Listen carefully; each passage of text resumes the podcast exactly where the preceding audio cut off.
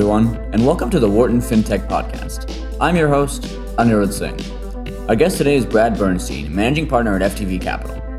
Brad has been a growth equity investor at FTV Capital for over 18 years, leading investments in enterprise technology and services and financial services. Brad also has over 25 years of private equity experience.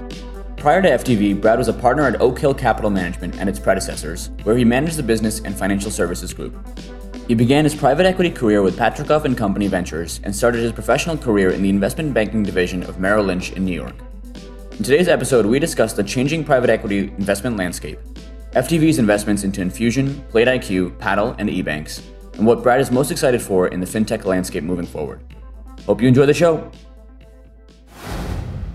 So, hi, Brad, and thank you so much for joining us on the show today. I'm super excited to have you here with us. How are you doing, and where are you calling in from? I'm doing great, Anirudh, and pleasure to be here. I'm calling in from Connecticut. Great. Uh, weather's getting pretty good on the East Coast now. Hopefully, it comes your way pretty soon.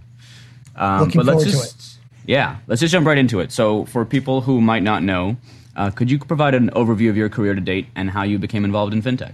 Sure. So, I started my career at Merrill Lynch Investment Banking, now Bank of America, and was put into the financial sponsor coverage group of the time. This is back in the early 90s when there were a lot of leverage buyouts that needed to be restructured and ended up working with a lot of private equity firms and quickly determined that what they were doing was really exciting and very uh, interesting in terms of the way that they made the key decisions for their portfolio companies and decided that's the direction I wanted to go with my career.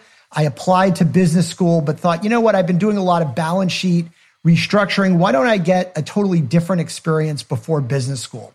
So I went to work for the predecessor to Apax called Patricof and Co Ventures and started doing some venture capital. I had deferred my business school admission when I got a call from a gentleman I had met in my interview process leaving banking to come to a private equity firm called Oak Hill Capital. And I met with them, really liked the people, and thought, well, if I went to business school, this is the job I wanted. I can always go back to business school. Why don't I do that? And so I went from Patricof to Oak Hill. I stayed there for 10 years and went from associate to partner, working on a wide range of investments, but also ended up running the business and financial services group in Oak Hill's first institutional fund. And while I was there, had the opportunity to work on a transaction where everyone thought we should bring in a value added co investor. And one of my partners on the West Coast recommended this new firm, FTV, which had this strategic network that could add a lot of value to the investment. And so I met these folks and was really impressed by the network they had. They gave me access to CEOs, COOs, CIOs of all the clients that this company coveted. And as I like to say, I had value add envy. And uh, uh, when I saw their ability to do business development and, and help commercialize and accelerate the success of the company, that really blew me away as well.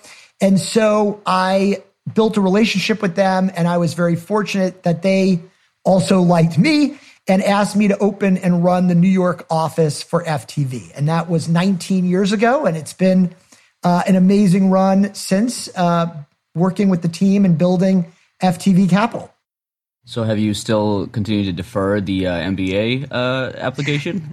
I, I, I, have deferred the MBA, and uh, it's, it's you know I'll I'll always regret that I never had those two years of fun. But on the other hand, it's been a good run.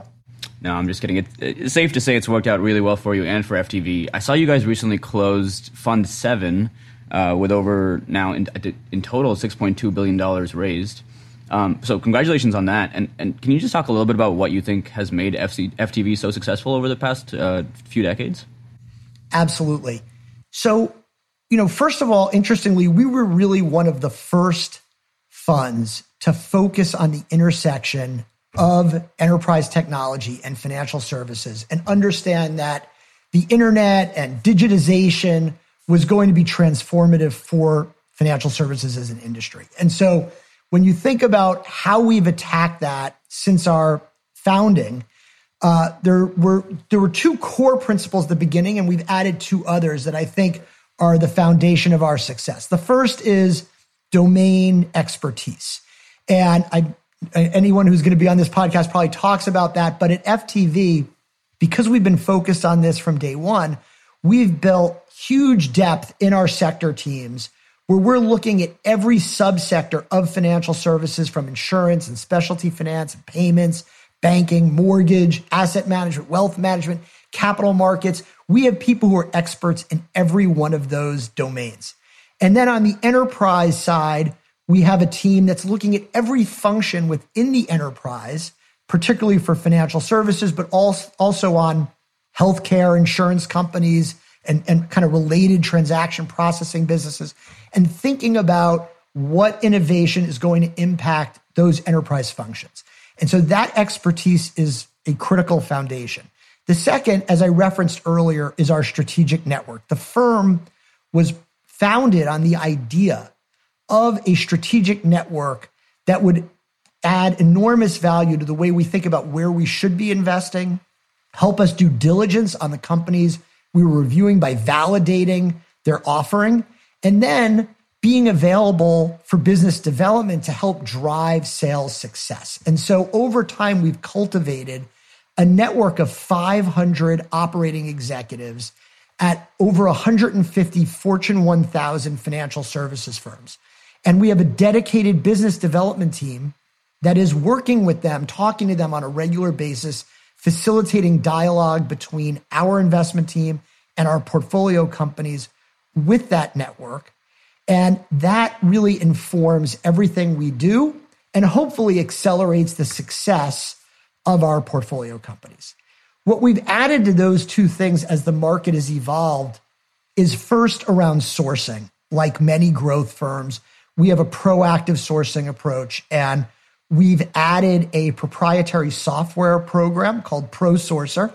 And we have a dedicated team that develops the data and the software to improve the workflow and enhance how we source transactions. And so we're able to track 20,000 plus companies actively and then speak with 5,000 companies a year to really find the best companies and know all the interesting emerging trends and companies in the sectors we cover. And then the final piece is FTV Propel. This is our operating team that works with our portfolio companies, bringing functional experts to serve the founders and help them fix, enhance, uh, apply best practices to the various functions that our experts know really, really well. We, we tend to get a lot of early stage VCs on the show, and um, in some ways, what you've described just now is, is fairly similar to that model. Uh, but I'm sure there are a few, a handful of differences uh, since you're focused more on growth equity. Could you just describe that, um, those differences a little bit, and maybe even, I mean, a like mathematically, you know, what stage, what dollar amount do you look at, and then and then b maybe more culturally, like how, how do you guys differ? Sure. So I think the first thing is that you know we're looking for companies that have proven out the market proven out the product, proven out the revenue and financial unit economics in a way that there's enough validation, uh, enough data to kind of dig into that you can really understand and project out what the performance of the business is going to be. And so that typically means there's going to be 10, 15 million of revenue at the time we invest minimum, and it can go up to 50 or, or even more, or even 100 million of revenue at the time of our investment. Our capital is very flexible. We make minority investments, we make control investments, we fund primary capital for growth, capital for add on acquisitions, capital for liquidity to shareholders. If we find a company we love, we're very flexible about getting money into the company. One of the key differences we typically lead invest and we typically lead invest into companies where they are bootstrapped by founders or where there's a modest amount of venture capital we're usually looking for pretty capital efficient businesses. And we're not typically looking at late stage venture rounds where they're syndicated with multiple parties. We do require minimum growth rate of 20%. But just to give you a sense, our last couple funds, the full portfolios are growing north of 50% a year. So that's the kind of growth we're typically sustaining through our support and uh, working with these founders. And we invest, majority of our capital is invested in, in North America, but we do invest internationally as well. And we've had quite a few successes in Europe, Latin America, Israel, India. So those are markets we continue to look at as well. Mm-hmm. And you mentioned um, kind of steering clear of those large syndicated VC rounds. Um, but on, on the flip side, I'm, I'm curious if you've seen an, an impact on the companies you're looking at due to alternative investing, uh, the rise of alternative investing, particularly for, for growing businesses. And I'm talking specifically about like revenue based financing, factoring, things like that.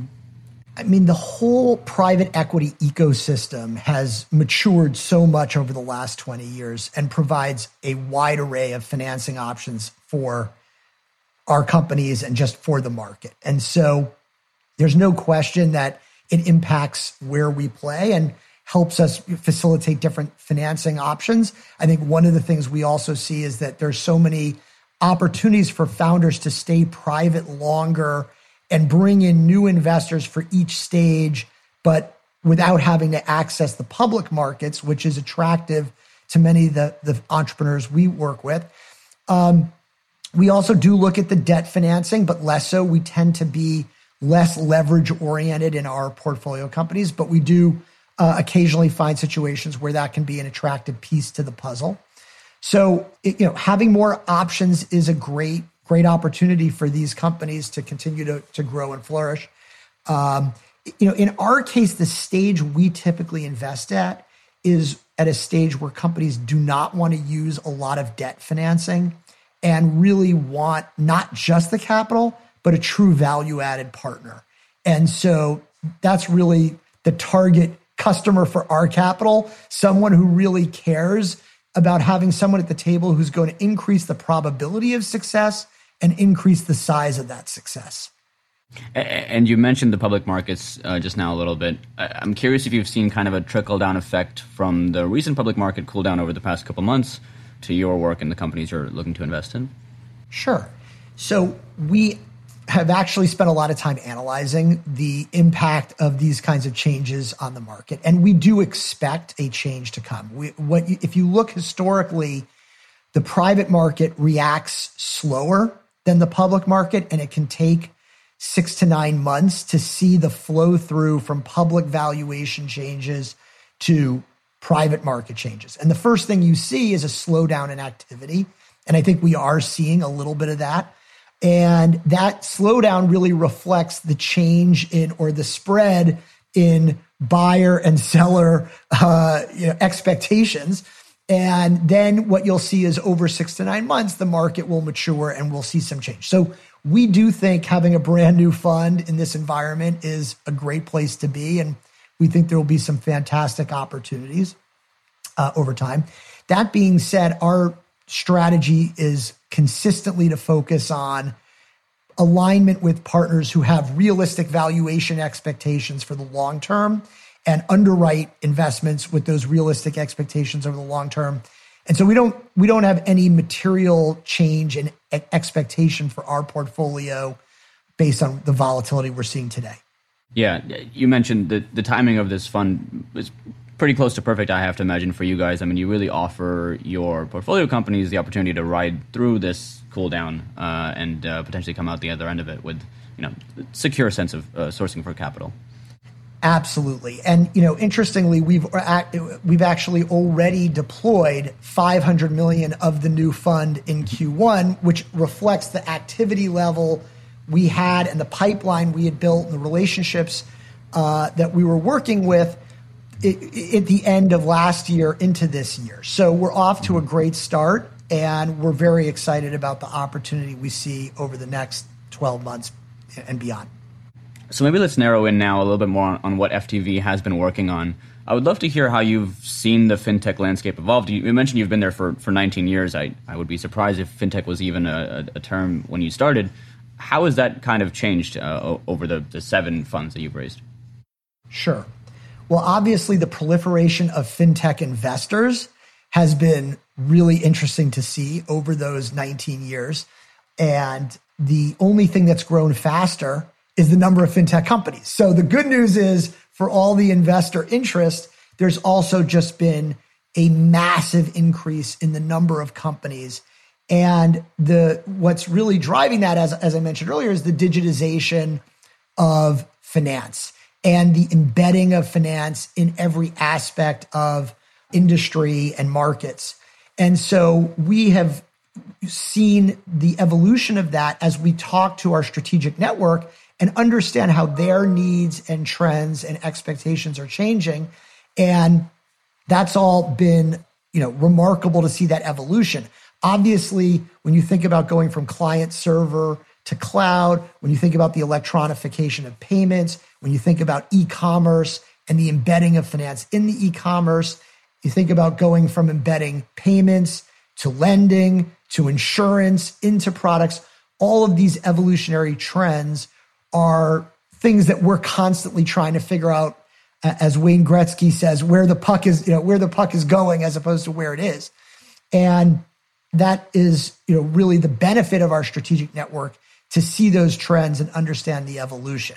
You know, one of the important ways that we think about fintech is that you've got the disruptors, the innovators that offer a wide range of investment opportunities. And then you have the incumbents looking to defend their position and they need enterprise technology and solutions that allow them to compete with or stay up with those innovators. And so we're really have to be experts in both, but have spent a lot of time thinking about what are those enterprise solutions that the incumbents need to continue to offer compelling solutions to their clients.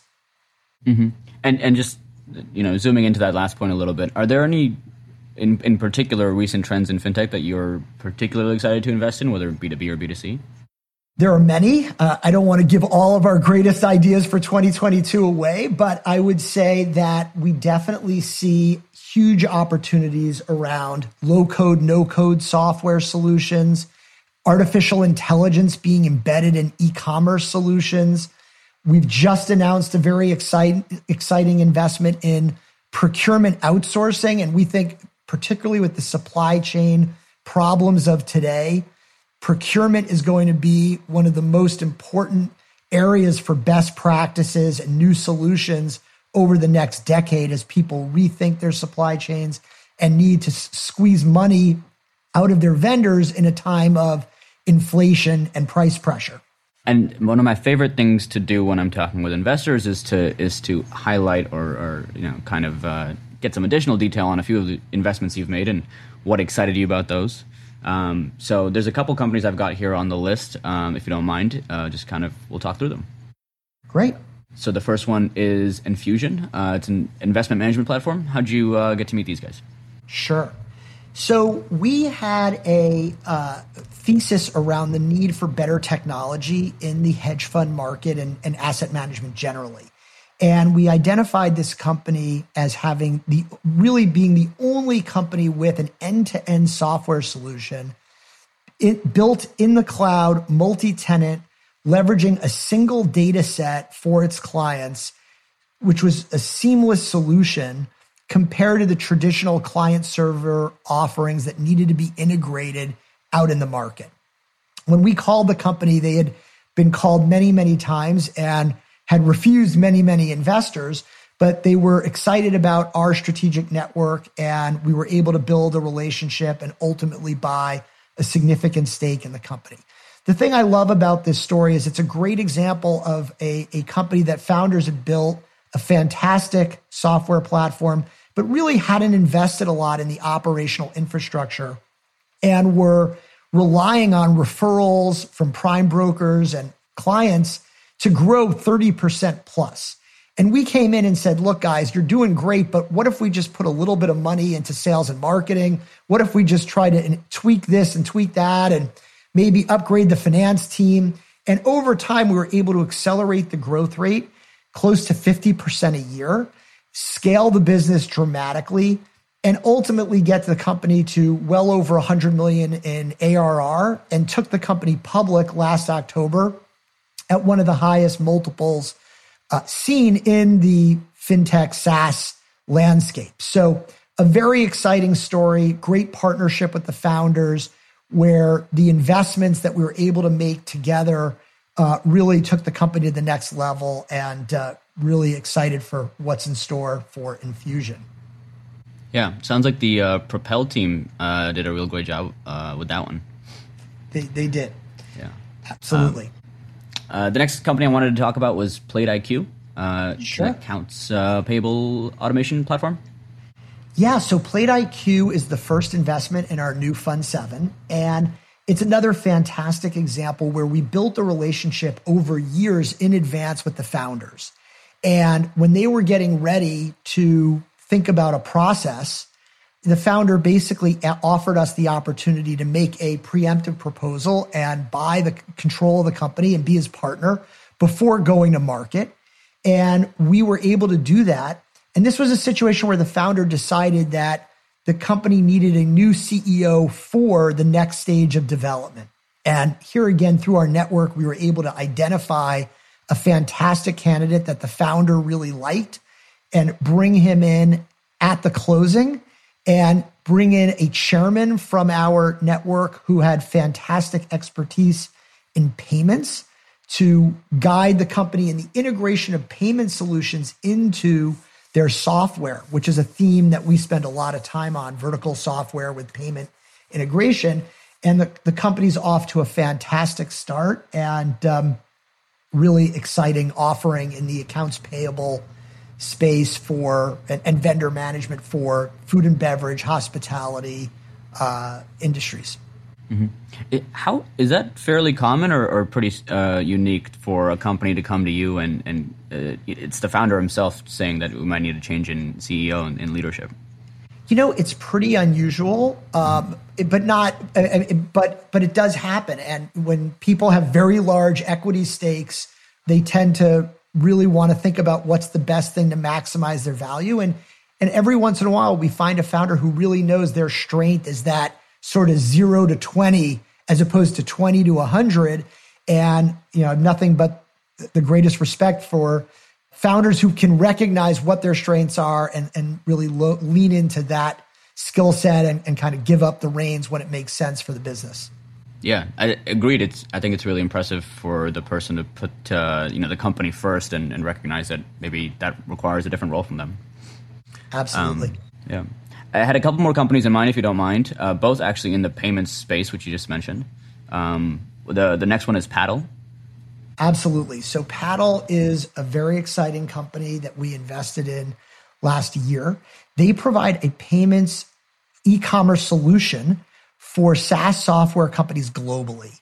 So if you happen to be a software developer who built a great software solution in Poland and you want to sell that to customers all over the world, you want to have an e-commerce solution that people can download the software and pay in any currency and manage all the taxes and compliance and documentation you need. And they basically offer the best in class solutions for that. They're headquartered in London. And uh, one of my partners built a great relationship there and was able to develop a proprietary opportunity, which worked out exceptionally well. And I think uh, over the coming months, you'll be hearing some really exciting news about their continued expansion and, and growth. But a great example at the intersection of both payments, cross border, global trade, and SaaS software all overlaid on each other in a really powerful way. And can you just talk a little bit about LoanPro as well? LoanPro is a SaaS software solution for lenders to do their servicing. So if you think about loan servicing, it's a market that is really on the back end of lending. It's not the sexiest part of lending, but has had a lot of antiquated solutions for way too long. And so three brothers in Utah founded this company. They actually built the software out of a Mexican R&D facility they had and had had no institutional money. They had been profitable, growing rapidly, and had a combination of traditional customers and some next generation new fintech clients. And we're looking for a partner, their first institutional investor, to work with them on their next stage of growth and development. And here again, one of my partners built a great relationship with the team, persuaded them that our combination of expertise and FTV Propel would really add value to what they were trying to do. And we were able to make this investment last year and are seeing great momentum with the company as they move up market and, and add new institutional clients. Uh, thank you for bearing with me on that on uh, all of these questions. I appreciate it. Uh, the last company I had in mind was EBANX. EBANX is a Brazilian payments company. We met them a number of years ago when they were relatively small, and they were offering payment solutions to multinational companies that wanted to access Brazilian consumers.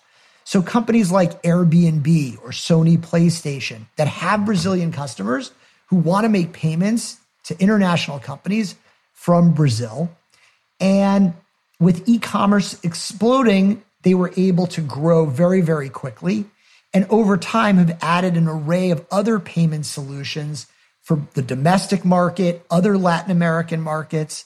And this company has become a powerhouse in Latin American payments, but started off as a very small investment. And we were, have worked closely with management in their maturation, scaling, building of infrastructure. And uh, it's a company to keep on your radar over the next uh, year or two because very exciting things are happening there. I appreciate you uh, bearing with me with all those uh, portfolio companies. Uh, always fun to hear uh, investors' thoughts in the companies. Maybe we can zoom out a little bit now and look at, at fintech as an industry again. Are there any trends that you're particularly excited for in the next, say, three to five years, maybe that haven't quite shaped out yet, but you think interesting to watch? Sure. The only ones that I would add to some of the ones we discussed earlier, I would I would just say that healthcare payments and healthcare claims processing are really at the beginning of transformation, learning from much of what has gone on in fintech and taking that and applying it to healthcare, I think can be a very powerful driver of efficiency in, in the healthcare ecosystem. And so that's something we're working on where we think our domain expertise can add a ton of value. And then many people are talking about insurtech. I would just say that I think embedded insurance is a really interesting next extension from embedded finance. And I think insur- insurance as an industry is way behind banking. And the opportunity for innovation, the opportunity for continued progress there is exciting to be focused on. We have an investment in a next generation, all digital pet insurance company called ManyPets that has been a leader in the UK that just arrived in the US, but is a great example of how technology can transform the customer experience and bring enormous value to the marketplace. Mm-hmm. I'm just interested. How does how would ManyPets work? How, where does how do you embed pet insurance? Well, in that case, it's not an example of embedding. In that case, it's an example of digitizing and, and using new technology and new data analytics to do different things. So, one, they improve the underwriting where they can underwrite any pet at any age. So they can they have the data analytics to price any risk. Second, they have a televet solution, so they instantaneously get you to the right person on the phone to help mitigate claims by leveraging a televet solution. Third, they've automated the claim processing. So there's virtually no human touch, which drives enormous efficiency in the claim process. Mm-hmm. And all of that is really seamless for the consumer. And when you think about one of the challenges you see with incumbents is that they're so bogged down in legacy process and legacy systems, it's very hard for them to adapt to those kinds of competitors. And that's where being sort of the last to market and having that nimble, uh, state of the art systems and infrastructure really gives you a competitive advantage and a much better experience for the consumer. Yeah. And then on the flip side of the previous question, um, are there any areas in fintech that um, maybe you think are a little bit overcrowded or or have a higher barrier for you to invest in them? Sure. I'm sure you have spent plenty of time on your podcast talking about the crypto market and Web3. Uh, we obviously follow it very closely. As a consumer, it's a market I'm excited about and interested to see how it evolves. As an investor, we believe that the market is overheated. We think it's probably at hype cycle peak, and we are looking forward to seeing that market evolve where there will be more clarity on who the winners are and more clarity on valuation metrics that make sense for the long term. Mm-hmm. Great. And, and, Brad, the last thing I wanted to do today was just kind of ask you a few rapid fire questions to help the, uh, the listeners get to know you a little bit better. Hoping for answers here in about 10 seconds or less. Uh, ready to go? Ready. Let's do it. Uh, what is a fun fact about you that most people don't know? So I minored in Chinese mm. and lived there in the 1980s. And as a result, I'm not that interested in investing in China. Got it. Interesting. Uh, what is your favorite hobby? I'm going to go with wake surfing, a sport I learned later in life but really enjoy. Very cool. Which accomplishment are you most proud of? On a personal level, obviously, my marriage of 25 years and my children uh, are at top of mind. But I would say, from a business perspective, the team at FTV and the culture are something I'm really proud of and feel like I've invested 20 years in building. And we were all together in uh, Miami for an offsite last week, and it uh, just was great to see how amazing the team is together and, and the culture we have. Mm-hmm. Uh, and last question for you today, and feel free to take a little bit longer on this if you'd like. What does success look like for you and for FTV? Sure. So when I think about uh, success for FTV, I think about two things. The first is for our portfolio companies. And in that case, one of our traditions at FTV is that when we have a successful exit, we invite founders to come to our annual meeting and do what we call a victory lap, where they share their story. And to me, success is hearing them genuinely explain how our partnership made them successful, made them more successful, and how they enjoyed the collaboration and the process, the journey, and feel and, and the recognition of, of having achieved something really terrific for themselves and our investors. So I want to see lots of victory laps in the future. For the firm, you know, I think as a managing partner, any leader, I really define success by looking at succession. And if I've done my job, I've put in place an amazing team of leaders who, when it's time for Brad to go to the beach, I can have confidence that they're going to continue to do great things at FTV. And so hopefully I'll be able to look back fondly and see the next generation continuing uh, to do great things here over time. Yeah. Um, well, Brad, I think that's probably a pretty good place to, to wrap it up today, but I really appreciate your time. Great to get to pick your brain on all your different uh, portfolio companies. Uh, and uh, here's to hoping for uh, many more victory laps to come. Terrific. Thanks. Pleasure speaking with you today. Thank you for listening to today's episode of the Wharton FinTech Podcast. If you like the show, please consider leaving us a review or letting us know in the comments. It means a lot and helps spread the word to more listeners.